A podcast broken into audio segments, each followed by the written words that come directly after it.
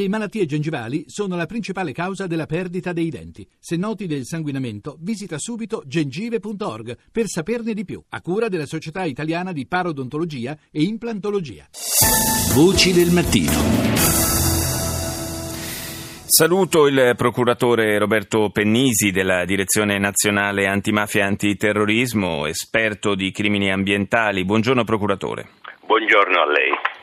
Ci sono degli elementi di allarme eh, che arrivano eh, da, da, un fronte ben preciso e questi incendi violenti che hanno devastato eh, l'isola di Pantelleria, eh, quella, quell'attentato, quel tentativo di colpire il presidente del Parco dei Nebrodi, Franco Antoci, eh, che cosa sta succedendo? Che cosa si sta muovendo eh, nel, nell'ambito delle organizzazioni criminali per quanto riguarda il loro interesse per eh, i parchi, per le zone verdi, per eh, le foreste. Che cosa sta accadendo?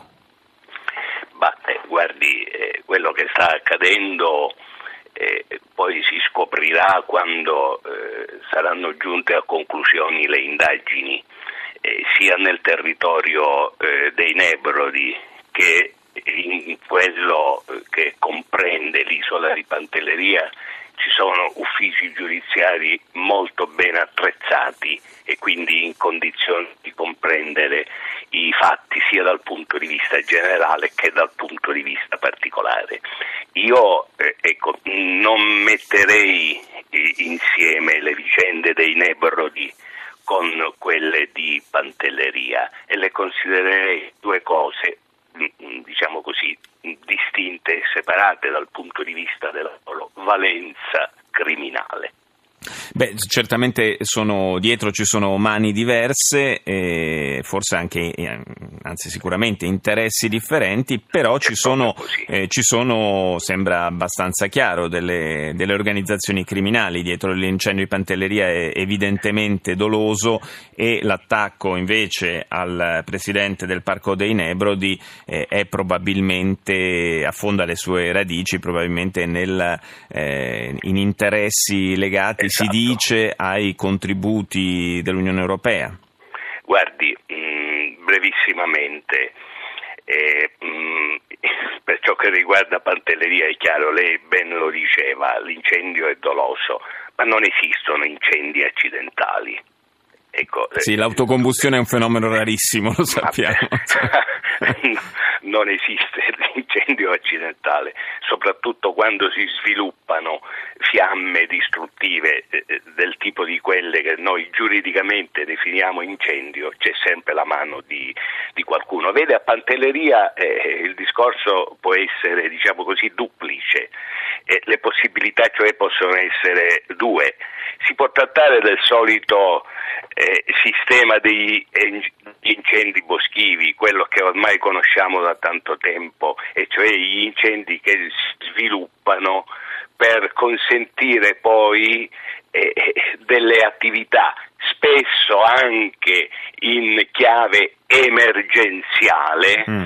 eh, tali da eh, eh far fiorire interessi, mi creda, spesso anche piccoli, però importanti in determinate zone. Ecco, inutile che stia a spiegare per quale motivo spesso si sono sviluppati gli incendi ecco, per garantire gli interventi di coloro i quali dovevano ripristinare eh, la situazione e, e, e, e, riportare il tutto al momento eh, precedente. Sì, e quindi anche quello è business naturalmente. Se, se, poi tutto avviene, eh, lei capisce bene, in chiave emergenziale, quando c'è un'emergenza le cose si fanno in maniera diversa da, quelle, da quella ordinaria e garantita più libertà, diciamo certo, così. è stato, è stato chiarissimo, procuratore. Ecco, poi ci, posso, ci, può essere eh, uno scenario più ampio dietro eh, l'incendio di Pantelleria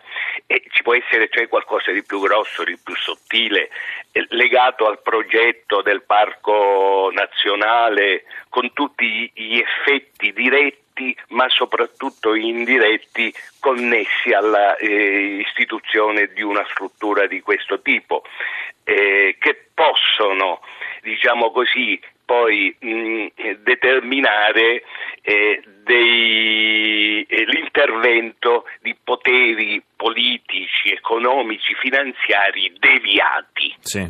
Perché sa cos'è? Ecco, lì Pantelleria è un'isola e un parco nazionale comporterebbe eh, degli effetti sia sul, eh, sulla terra che sul mare.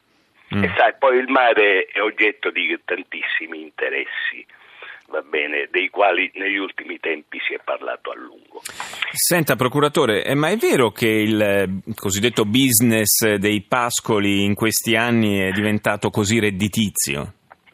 Guardi, è diventato redditizio nella misura in cui ecco, poi sempre sistemi criminali eh, hanno utilizzato questi fenomeni per far fruttare eh, ecco, eh, denaro eh, diciamo così anche comunitario. Mm, attraverso Ed, quale meccanismo? Guardi, ecco, mh, mm, il meccanismo è quello del quale si è a lungo eh, parlato, e cioè quello che poi ha formato oggetto dell'intervento ecco, dell'autorità che eh, diciamo così, gestisce eh, il parco dei Nebrodi, e cioè eh, far eh, apparire delle attività agricole degne di fruire di contributi quando invece le attività non sono eh, di fatto esistenti. Guardi, mh, però eh, non bisogna mai dimenticare davanti a questi fenomeni che il crimine or- organizzato di tipo mafioso è furbo e eh, non è sempre, forse mai, quel che appare. Mm. Ecco, riferendoci per esempio a, a, ciò che si è verificato nei Nebrodi, se ne è parlato a lungo, il gravissimo attentato che è stato sì. eseguito, consumato nei confronti del presidente di quel parco. E, mh, mm, vede, eh, intanto lei tutti abbiamo notato come subito dopo